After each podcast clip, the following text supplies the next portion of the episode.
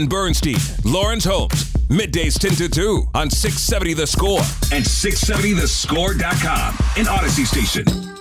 Well, we retained 12 guys. We added uh, Andre Drummond, uh, Goran Dragic, and uh, Dalen Terry as a, as a rookie. So a lot of the same guys, and we trying to build the chemistry. Okay. What end? That's one of the rare times we hear from Arturas Karnisovas, the executive VP of the Chicago Bulls. Presumably, we'll hear from him Thursday night or Friday at the conclusion of this year's trade deadline. But one thing that we're hopeful to get, whatever decisions the Bulls make, is a little bit of clarity and not hiding behind the injury to Lonzo Ball. Just understanding for what are we rooting?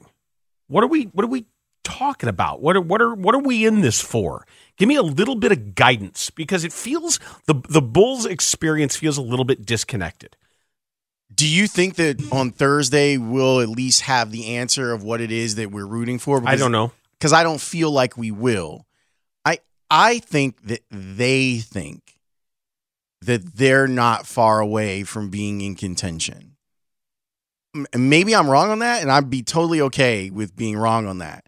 They're not really so far, and there's still a couple days to go. 2 p.m. on Thursday is the trade deadline on what it is that they're trying to accomplish. Like, does it matter to Michael Reinsdorf that this team make the playoffs this year, knowing that they're not going anywhere? I don't know. I don't. Previously, ownership always liked the home playoff games, like the extra dollars that were brought in for home playoff games. So I think you'd rather make the playoffs than not. But not if you but not if you don't have any real hope of winning a title, right? Nor do you have any real hope of getting Victor Wembanyama. So you're stuck in the middle. You're really stuck in the middle. And it's it's hard. Like you you, you watch the games and they can play some really exciting, interesting ball. And the broadcasts are terrific. The game experience is phenomenal. You know, going to a Bulls game, everything that surrounds it, it's still big time NBA basketball. But when you're making an overall investment in your team, you just want to see that there is incremental progress towards something other than an, a night in, night out entertainment product. I guess when I go back to the beginning of the season, I was excited to see what would happen next, even though I wasn't the biggest fan of maxing Zach LaVine. I wanted to see what they were going to be and what they've been. Like as we've gone, what we're at the 50 game, 52 games, right? 25 and 27. 30 games left to go in the season. For the Bulls, they've been the team that they've been since January of 2022. The outlier was October to December of 2022 or 2021. Like that that was the outlier. We know their coach knows that. Yeah. Billy, Billy Donovan has said it consistently, even when it was happening. He said this isn't sustainable. That we're winning a lot of these these games that could come down to a coin flip. And then this year they lost a lot of those games. They got screwed Right. by some officials. They've had bad closeout performances in games. Yep, they've hurt themselves. turnovers, missed assignments, guys not running the play that is called in the huddle, and then being like, "What happened?" Well, what happened is you didn't run the play. Or you didn't know what the score and situation dictated. Right. So when I turn on, well, I'll be there. I'll be at the United Center tonight. Are you doing the thing? Yeah, I'm doing the the little six o'clock show. I think Darnell Mayberry is going to come and sit and hang out with me for the first segment of that show, and we'll talk about his new Substack that he's got going on. Um, it- it's it's weird because when you see people in the stands, and I've done what four of these. This will be my fourth show that I'm doing from the UC before a Bulls game, and people are still excited. And you're right, that product is still tremendous. Like you still get the goosebumps when you go into the United Center, and it's NBA basketball, even if it's sometimes bad NBA basketball. But at the end of it, you're just sitting there like, what's the objective? Like, what is the overall objective of this season? And can that objective still be met? Or was that objective contingent upon Lonzo Ball being with this team and everything that's happened to them since can be connected to that? Uh, is is the C suite over at the United Center, are they sitting there going, this all would have worked if Lonzo would have been or stayed healthy? And if they did say that, I've got a problem with it because you know what Lonzo Ball doesn't do or hasn't proven throughout his career? That he can't stay healthy. So if, if he is the linchpin to everything that you designed, with Zach ascending up as a, a young, talented, explosive player, and then he gets hurt, with DeMar being the kind of steady scorer, and you needing Lonzo to be like the tip of the spear on defense along with Alex Caruso on in all the on the ball situations. I get how it can impact you. But I don't know how anyone and they have more information than we do on Lonzo, but maybe maybe not much more information than we do on Lonzo. I don't know how you can look at the last 2 years and say we've got something going here. That guy might not play basketball again. And last year, when things petered out the way that they did, and they hit their ceiling hard, real hard, hard, they lick their wounds and they say, well, we the way this team is constructed, we got to protect the rim better, and we need more depth shooting. We need more guys that can space the floor, more guys that need to be covered. And they didn't get any of it. Nope. That that's what was just really weird for me. And in the draft, granted, it's not the, the highest pick, and they take a guy who's just a collection of traits, who's a long way away from being a successful NBA player. But I get that. They, there's their development is important to them. So get on with it. Get to developing. But to, to for everyone to know what they needed and then have those needs go completely unaddressed was really unsatisfying to me. It was disappointing. It was really disappointing. When when you know what you need, you say what you need, and everybody else looking around says, you know, if they had this, they might be all right. they have this, they might be all right. You throw in a, a couple two way players and some, th- uh, you know, some th- guys who are three point threats. Yeah, three and D guys. I mean, they did try a little bit with the point guard thing where you bring in Dragic. Yeah, but but that's that's you know a twenty minute guy who, who doesn't guard. Does not guard. I mean, it's a it's a thirty six year old slow guy. It's really interesting too because when I watch Dragic and Drummond, I go, oh my god, like those two guys' games are meant for each other. But it's the same issue with DeMar, where it's like, sure, their games are meant for each other in an NBA that doesn't really exist That's anymore. Right. That's what I'm saying. The Drummond is a great guy to have if you're trying to win the, the, the 2013 NBA title. They did the same thing with Ben Wallace, remember? Mm-hmm. When they you you watched him, you're like, oh, he doesn't do stuff he does no, he yeah. does stuff, but it's it's very it's a very limited skill set. He's going to defend the basket, he's going to rebound. And that's fine. Mm-hmm. And it mm-hmm. wins you defensive player of the year and all that good stuff. But I guess maybe that's my biggest disappointment, Dan, is that this is supposed to be a forward thinking front office. And they seem stuck in the type of team that they're building. And I wonder if they know it. Like they've got a collection of players that I think are good, but they're not modern and they don't really fit into what it is that that the other teams around the NBA are trying to do. Obviously, like we like Dragic as a backup point guard, but only on a specific type of team. We like Drummond as a backup big, but only kinda but only on a specific type Kinda. of team. He's a backup big who doesn't defend the rim, but he does and, rebound, and you can get him into foul trouble. So, so think about it like this: if you had Andre Drummond as the second or third big on the Warriors, where in some of those third quarter, fourth quarter situations mm. where you need a little bit of beef and you're trying to get extra shots for Clay and Steph, that might be able to work in in a spasm of 12 minutes. I'd love to see him in shape.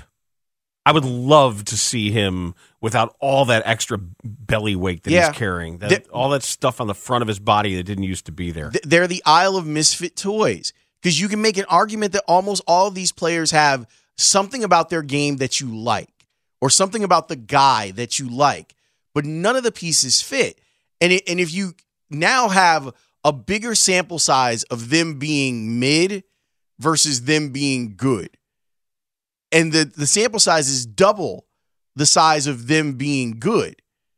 So here you are, the trade deadline, and and you've got to kind of choose a direction. And I'm not sure that the, the Bulls are in a position where they're going to admit that the direction that they chose was littered with landmines. And now they have to figure out another way to go about doing this. Where is the 331 area code? I don't know. You know, because I, I think they've got a problem with their news uh, availability there. Here, let me look. Because the texter says Kyrie Irving is demanding a trade. Is there any chance or interest on the Bulls' part to bring him over? 331 is DuPage County. Oh, all right. Well, there we, we need might have to do an intervention. He's yeah. already been traded, sir. Yes, he's on the Mavericks, and I'm glad the Bulls had absolutely no interest because I would want no part of following a team that has that where Kyrie Irving's wearing the uniform. Are you upset that they even kicked the tires on him? I don't know that they did. Okay. I don't know that they did. I'm I, I, just I didn't I, I really didn't think that it would be that Mark Cuban would be the guy who says, Yeah, I want this guy on my team. Very strange. I don't I've been trying to think like I guess it works because down there in Dallas, because it takes some of the offensive pressure off Luka. Yeah, I get it. it. It's really he's from a basketball perspective, he can be the ideal fit just because he can he can uh, take a, the, some of the scoring pressure off Luka. He doesn't he can have the ball, but he doesn't have to have the ball because he also can catch and shoot. Luka's a weird player to fit around, right? Because and so is, so is Kyrie. Like Kyrie's got some universal adapter qualities to his game.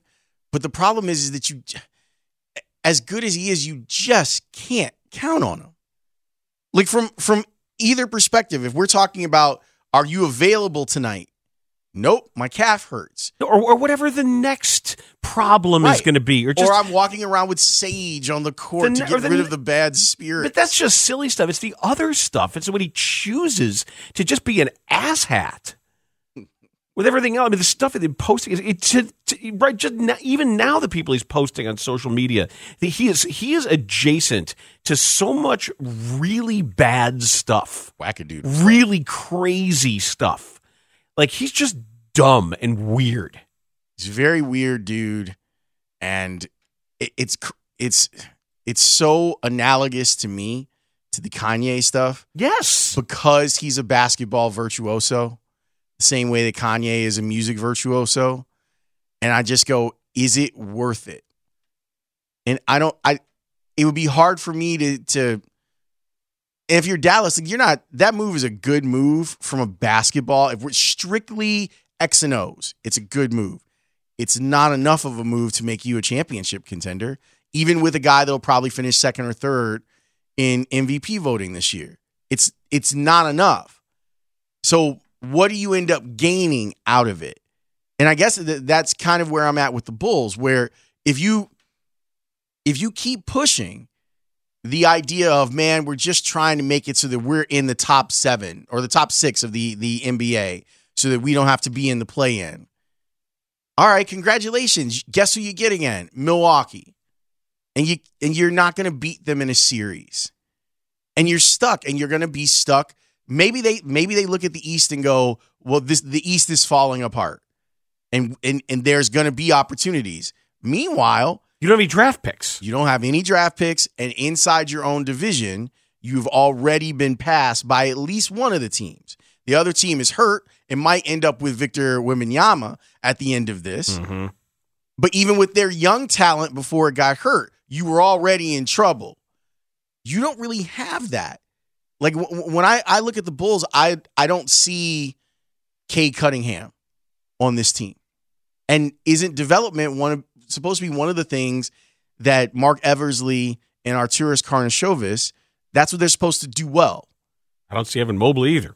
I, you definitely don't see Evan Mobley. So what are you doing?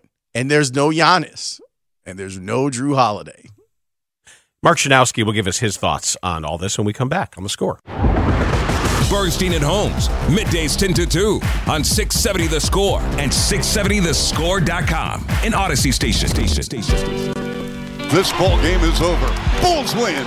Bulls win. Bulls win 129 121. Time to dance and let's get it down and dirty. It is a fantastic win for the Bulls. I mean, the idea of Chuck dancing to some old dirty bastard is uh, shame on you. I love it. Brooklyn.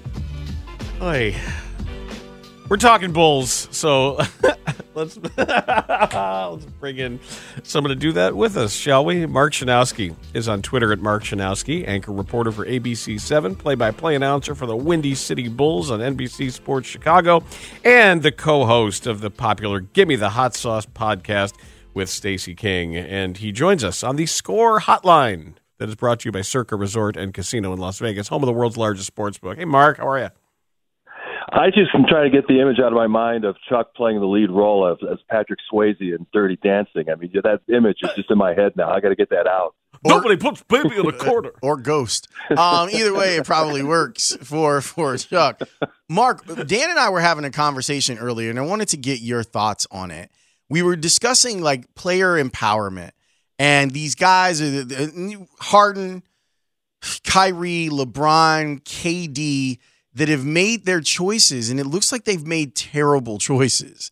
And and, and, and I'm wondering how can those guys do a better job of finding partners in ownership and front office and not just people who are willing to do whatever it is they want because it doesn't seem like any of them is getting what they expected they would get. Well, it seems like most of these superstars want to prove that they can win a championship on their own merits, that they're going to be the alpha dog in a title run. And I think that Kevin Durant was so tired of the criticism that he got for just jumping on the Golden State Warriors bandwagon and winning a couple of easy titles that were basically considered, you know, almost layups for that franchise, that he wanted to go out on his own and prove that he could do it and, and show that he's one of the greatest players of all time. Unfortunately, he hitched his wagon to his buddy Kyrie Irving, who's one of the most, uh, you know, unpredictable players you'd ever want to see in any kind of sport, and that's turned out to be a disaster. I mean, we all know the the numbers. They've only won one playoff series in the time they've been together. Kyrie's missed a ton of games, and Durant is left kind of holding the bag, trying to explain what's going on with his buddy. And you know, then he had his trade demand this past summer. It's it's just been a mess in Brooklyn. I think what it comes down to in most cases is ego because money is the same anywhere you go. I mean, the superstar players are going to get the the four or five year max, uh, the most money any franchise can give them. They just have to pick a situation where they're they're comfortable with the front office, the coaching staff, and their and their future teammates. And unfortunately, as you mentioned, in a lot of those instances, they've made the wrong choices. At least in those situations, the fans know what, what the expectations are, what they're rooting for. If, if the fans are lucky enough to be a destination for one of these these superstar plots, then yeah, then you're, you're they're trying to win a title. Everybody wants to win a title it's hard for a Bulls fan right now to figure out exactly what we're cheering for every night. I know I'm I'm struggling with it. Maybe I'm just projecting a little bit because I I mean it's it's really it's entertaining and it's interesting and there's all stuff to talk about and, and sorts of stuff to watch. But I'm I'm hopeful that one way or another by Thursday that Arturas Karnisovas can offer us some kind of clarity to that end. What are our expectations? What's the timeline? What are we cheering for right now? Well, it's funny. It's one of the things that Stacey and I talked about on our podcast was how things have changed now. The mentality of most fan bases are you're either a contender for the championship or blow it up and start over, get draft picks, and you know we'll just lose for three or four years in a row. And and I, you know, that mentality kind of bothers me. I remember growing up in Milwaukee uh, uh, in the '80s, the Bucks had great teams. You know, they had Marques Johnson and, and Junior Junior Bridgeman and Sidney, Sidney Moncrief, Moncrief. And Bob Lanier and and you know year after year they'd have great seasons. They'd win 50 plus games under Don Nelson and they would lose to the Celtics or the Sixers in the playoffs. It was just you knew that going into the season but yet there was so much fun along the way and watching those teams score a lot of points and, and play really exciting basketball that you know you still felt when the season was over that it was it was a good season. Now it's like if, if you don't if you're not in the contention for the ring it's a failure. And i think that that really is is a bad thing for a lot of fan bases. I know that a lot of the comments I get on Twitter every time the Bulls lose is blow it up, trade everybody. And it's not as simple as that. You know, in, in the salary cap era, you just can't start over, especially when you have as little draft capital as the Bulls do. So I think that, you know, from from my perspective, I enjoy watching the games every night, and and I'm looking at it that let's see what they can do. You know, they're three games out of six right now. I know they haven't put together a meaningful winning streak, so it's hard to project them moving way up the standings. But you know they've won six out of their last ten. They're playing better basketball. Uh, for the most part, they're healthy, and you know you'd like to see if they can make a run over these last thirty games. They are like I, I don't want to discount what you're saying because it's true, but if we look at the bigger sample size, like this team since January of last year has kind of been this like where like they, they they do have enough talent that on some nights they can beat some of the best teams in the NBA, but they still struggle with closing out games. They still struggle with understanding who's doing what at the end of the games. And I was expecting even without Lonzo that some of that stuff would have been rectified by now. No, I think that's been you know uh, an easy excuse that we don't have Lonzo Ball, and I think it's it's been such a long period over a year now that that shouldn't even be mentioned. And to Billy Donovan's credit, you know, he, he quickly shuts down all the Lonzo talk whenever he's asked about it. The problems obviously go deeper than that, and that's why you know some of the rumors we've been seeing around the NBA is the Bulls are looking for guard help, that they don't like their point guard situation, and they know that most likely Lonzo Ball's not going to play this season. So they could they could make a trade to try to bring in a point guard, which would be kind of strange considering it's a guard heavy roster. But I know that Arturas thinks they they still can be competitive in the Eastern Conference if he has the right guy running the point. But I mean, if you're let's say you try to get a Fred VanVleet or or even even a Chris Paul who might be available from Phoenix, what are you going to give up to try to get one of those players? I mean, and then then you know if Lonzo comes back next year, then you've got a you've got a strange looking uh, backcourt. So uh, there's no easy solutions for Arturas in this, and I think that you know he told us when he was introduced as, as the new president of basketball operations that He's one of the most patient guys you'll ever want to see. He preached continuity at the start of the season. I don't think he's gonna he's gonna blow it up uh, by Thursday. I was hopeful for more development by this point. We knew that the model in Toronto under Eversley was making a guy like VanVleet that you mentioned, making a guy like Pascal Siakam, and the same thing happened with players in Denver that they they they found talent and molded it. Who are the who are developmental candidates that are anywhere on the Bulls roster. You see the Windy City guys all the time, but I don't know that there's anybody there who you would say, uh-huh, you know, real, you're real sleeper. You start envisioning down the line potential NBA stardom for one of these guys. Where, where is that occurring here so far? Yeah, it's been tough, and, and I know that when you look back over the Bulls' history since Tom Thibodeau left, you know they went with the with the plan of, of blowing it up and trying to go young and you see Lauri and now being an All Star in Utah, and you go, boy, they really failed that guy because you know that seven feet tall who can shoot it like he can and has some athleticism. That's a guy that you want to build around. Unfortunately, you know he was hurt a lot of the time here. He didn't get the best coaching a lot of the time here, and he's he's blossomed at 25 into an All Star in Utah. Uh, that you traded Wendell Carter in the Vooch deal. I was okay with that. I, I think Wendell Carter's a nice NBA player. I don't think he's ever going to be a star.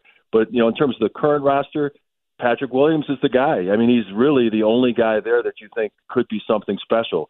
You know, six seven, two thirty. You know, he can explode uh, off the court to dunk the ball. He can he can run the floor. He can block shots. He's got all the physical traits, but you don't know if he's got that want to inside to become a really great player. I think Ayo Dosunmu still has some development in there. I think if he can start shooting the three ball with more consistency, he can be a, a really really good NBA point guard. But after that, you know, there's there's you know the roster is pretty established in terms of having a lot of veteran players who pretty much are what they are at this point. Okay, so that brings me to the other point, Mark, where I agree with you about those are guys that you're looking to develop.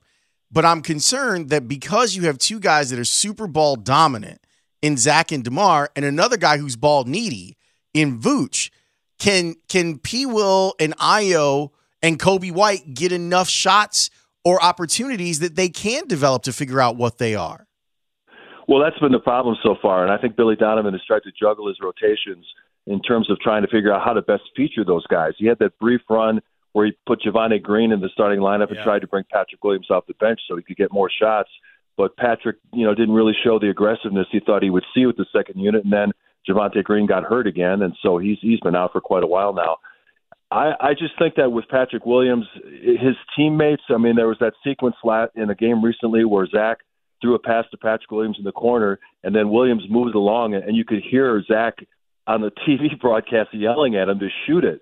So, I mean, even his teammates are trying to pull that out of him. They know that they've got a guy that at uh, 21 years old can be really special, and he just has not shown at this point that he has that aggressive mentality to really become a force on the offensive end. But you know, Zach and Demar sometimes you know it turns into your turn, my turn offense. I know that's not what Billy Donovan wants, but the coaching staff has not been able to get this free flowing kind of uh, offense that he envisioned at the start of training camp. You know, they talked a lot about the you know they were going to be more random in their in their play selection, and it wasn't just going to be you know isolation, pick and roll, uh, shot clock running down. Demar tries to work his guy for a 15 foot jumper, but unfortunately, when it gets to the fourth quarter in a close game, that's pretty much what we see on most nights my podcast partner on organizations win championships made an interesting observation i thought uh, regarding the portland game. And his theory is that t- teams do the bulls a favor by doubling demar in that then your ball movement is forced. Everything that when they get stagnant it's generally because the ball stops. And when demar is doubled he's got to get it out of there so I was wondering, and maybe I, I don't have the facility or the wherewithal to do this. Maybe some uh, the number of times a possession that has a doubled Demar Rosen, Demar Derozan ends with a Bulls three point attempt, which they don't get enough of, frankly. And I, I, just thought it kind of played into their hands to say, all right, we're going to take the ball out of his hands. Well, that means the ball is going to move. That means it does start to pop a little bit. And I just think they're they're harder to guard. So I'll be interested to see if Gregg Popovich uh, tries to do the same. I, I, I doubt that he will. Uh, assess the validity of that scouting. Well, first of all, I found it kind of odd you called your son your podcast partner, but that's cool. uh, no, he's he's very good on the podcast, and I encourage everybody to check it out. Thanks. But you know, in terms of the DeRozan double teaming, you know, one of the things that, you know, I've talked with Kendall Gill a lot about this is that, you know, DeMar sometimes once he gets that ball in that area, he doesn't even see the rest of the court. I mean, he's just focused in on trying to get the shot up and get to the free throw line. And I think that's one of the things that, that Billy's trying to get out of his game. But, you know, he's in his 14th year. He's not changing anytime soon. When when they get the ball into DeMar in the mid post, he is he's looking, you know, to back his guy in and, and hopefully score or draw the foul. And yes, there should be a, a shooter on either wing who is wide open. And, mm-hmm. you know, it's up to DeMar to see that guy and make that pass. He does that at times. And in the games that they win, yeah, they're doing that more often. And a lot of times also, in, in when the offense looks good, it's because they're getting the ball into Vooch at the free throw line or in the low post, and he's kicking it out to an open three point shooter. In the game against Portland, they had 32 assists on 48 field goals, and they shot 60% from the field. So there's no, you know, that's no coincidence. When the ball's moving and they're finding open shooters, their shooting percentage is going to be a lot higher. And it's all about, you know, working the ball through Vooch and then making DeMar a more willing passer when he gets the ball around the elbow. Do you know why Billy is so reticent to coach DeMar? Like I thought the whole idea of floating that thing, like, you know, Billy got a contract extension. All right, okay.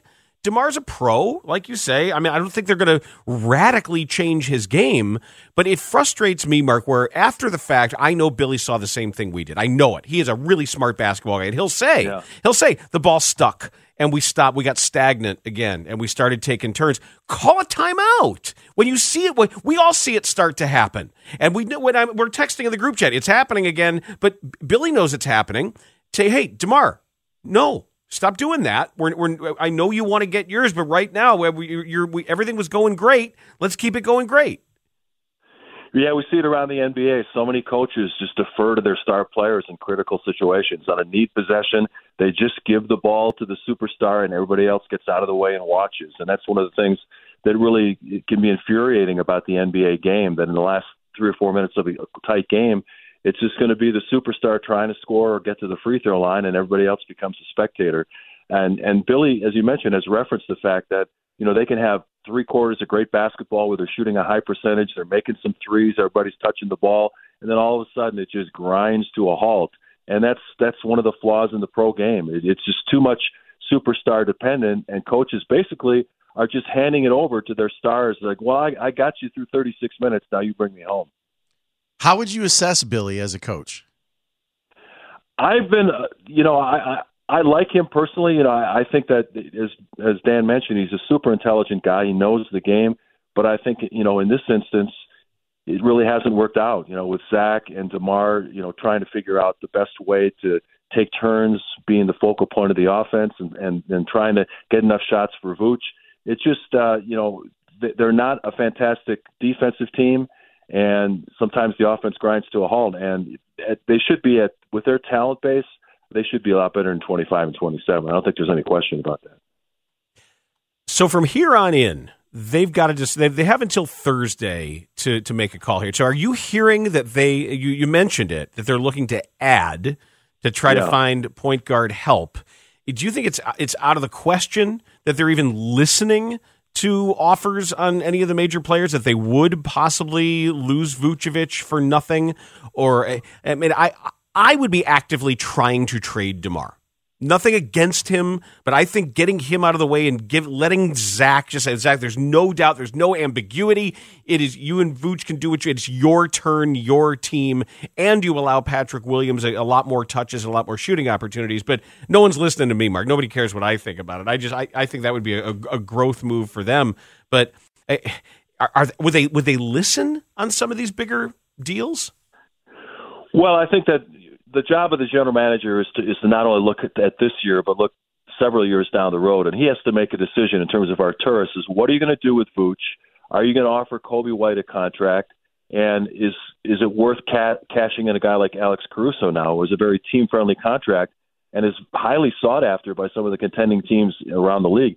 If you could get a first round draft pick for Alex Caruso as well as a, a useful rotation player to match salary, I would make that trade. I mean, Alex Caruso is best on a team that can contend for a championship because the things he does don't show up in the box score. You know, he doesn't score. He's a reluctant shooter, but the things he can do on the defensive end are just so valuable to a team that's contending for a championship. So, you know, if you could move him to a team that that that has a legitimate point guard that they're willing to move, that might be something that you consider. Also, with the Vucevic situation, it's been reported by a couple of the beat guys that there really have been no negotiations on a new contract for him, and he becomes a free agent at the end of the year.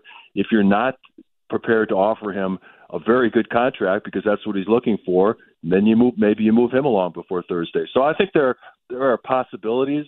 I don't anticipate them doing anything major, but if AK really thinks they can be competitive in the East to some degree, maybe he does try to cash in a Vooch, a Caruso, and and that that future Portland pick they hold, and, and try to bring a a guy who can run the offense from the point guard spot. Mark, thanks, man. We appreciate the time. Continued success on the podcast, sir. Thank you so much. Always enjoy talking with you guys. That is Mark Schanowski, who is a busy basketball mind. Windy City Bulls play by play. If you haven't checked out a game, by the way, you're looking for something fun and inexpensive to do. If you got little kids, it's that, that that's a fun night. Going is my on. guy still on the team? Which guy? Javon Freeman Liberty. Yeah, All right. he's not. He, he doesn't really belong to the Bulls, but he's on that team. Is he out there still scoring 20 a night? Yeah, he's playing great. Go get go get your points, Javon. He's playing great. We got a very football-y final hour of the show with the former general manager of the Saints and the Dolphins, Randy Mueller, at one, and Sean King thereafter. But there was a baseball general manager on these airwaves over the weekend who said some notable things. About the White Sox and the Bears, kind of. Next, here on the score. Dan Bernstein, Lawrence Holmes, middays 10 to 2 on 670 The Score and 670thescore.com, an Audacy station.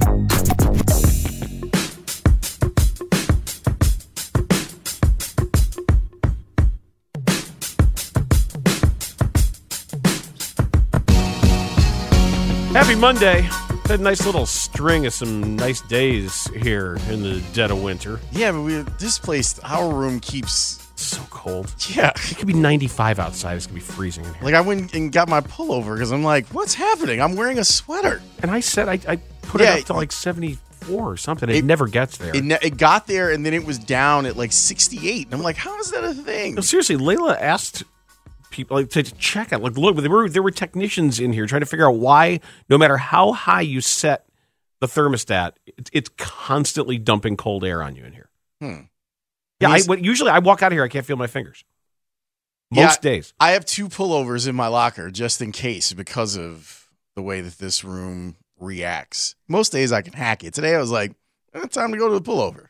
So Brian Cashman, the Yankees general manager, was on Inside the Clubhouse with Bruce Levine and David Haugh, and it was a wide-ranging conversation that went some places you probably didn't expect. Because one of the stories that Cashman told involved a meeting with Bears general manager Ryan Poles. flew into Chicago. We had a four game set, you know, with the White Sox. It was a beautiful weekend, and uh, you know, part of my growth and and on behalf of our organization, our growth is we try to collaborate with other teams. it's really vitally important for us to you know we recognize we don't have everything everything figured out, and, and we love to collaborate uh, with people within our industry, but outside our industry, whether it's colleges or pro sports. So, had the opportunity. Um, one of our staff members had a relationship with Ryan from from his previous position, uh, and so uh, I was asked early on would I like to meet with him and, and with a few of my staff members. So yeah, we we went out and spent the entire day before a night game with the White Sox up there at their facility, and I was blown away by the person, by the intellect, and you know we shared a lot of conversations about experiences and a lot of different things they use in training and and what we do and data and how you incorporate it and how you go hiring people and got to tour their facility. And and I would say if you're a Bears fan you should believe that the future is extremely bright they uh you know they got a, a great one in the general manager that they currently have with Ryan. And I know former Big 10 commissioner is now their president and uh I you know I certainly like what the Bears are doing. And and I think there's again there's nothing but a positive in their future but it was a great experience for us with the Yankees to get to know them better and see the direction they're going and and the one thing I would say is he's not afraid he's not afraid to make very difficult decisions, and and that's you know that's a true sign of great leadership there. I also think it's a true sign of great leadership is seeking out counsel from people who are doing it, even if they're not doing it necessarily in your sport. Finding out like what are some of the difficulties, and Ryan Poles had talked about that. Like I remember in his uh, opening press conference, he had discussed, and I think I I asked Rick Hahn about you know whether or not he would talk to him and reach out to him, and he said, yeah, that was the plan. So obviously, like that happened because Poles is at a White Sox Yankees game. But yeah, I, I I want someone who is willing to look around the the landscape and say, what are some things that I can pick and pull from this? And sometimes stuff isn't apples to apples when it comes to your job and someone else's job, but you never know like what sparks it. Like I do this all the time where I'm looking at creative stuff that isn't sports and I'm going, oh, Dan and I could do something with that. So I like the idea of of Ryan Poles sitting there and talking with a bunch of different people. Cashman also was asked about his relationship with Kenny Williams. Kenny and I are, you know, my kids call him Uncle Kenny. You know, he is, you know, just an amazing individual. People in Chicago know his story about, you know, how amazing gifted athlete he was. I, will I'll tell you a quick story about, you know, I think I got up uplifted with the Yankee organization. Syd Thrift at the time, I think it was like '89. Syd Thrift and Jim Bowden was our general manager and assistant general manager at the time, and I was this low level kid, and, and the boss was holding a a meeting. We were probably taking a beating from some organization at some point. He was he was fuming mad, and I think we had you know an area of weakness uh, on the infield, and the boss was pounding the table about acquiring. Maybe we should go after that kid from the White Sox and everybody was stumped at the table. And the more the boss was pounding the table, mentioning this name, but he didn't know the name, the person, the player, and describing him, nobody at the table was able to come up with who he was talking about. And then finally, I was uncomfortable because I was this young kid in this organization sitting at this table in the back, but I felt like I needed to throw a life preserver. So I said, "Are you talking about Kenny Williams, sir?" And then he went nuts on our organizational heads. He said, "The kid knows it. You don't know anything. The kid knows what what I'm talking about."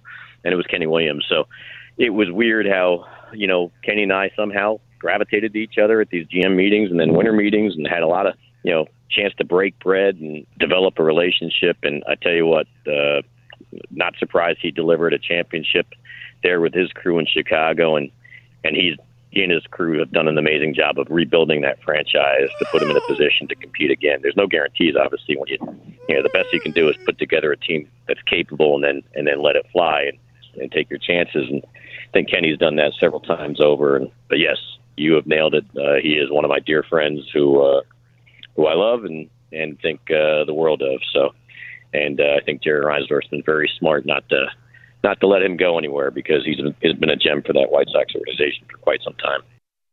I wonder how much longer. I think I, he'll, he'll, be there as long as that ownership place is, in, is in eh, place. I don't know. Like, may, does he want to keep doing this? We don't know what he does though. He's president or uh, right. Again, it's a White Sox question, so we don't baseball. Something? We don't know. We have no idea who does what. Senior vice something chancellor, charge of something. Right? At least we know what uh, Randy Mueller used to do. He was GM of the Saints and the Dolphins. Now he's the co-host of the Football GM podcast. The 2000 NFL Executive of the Year will talk football with us next on the score.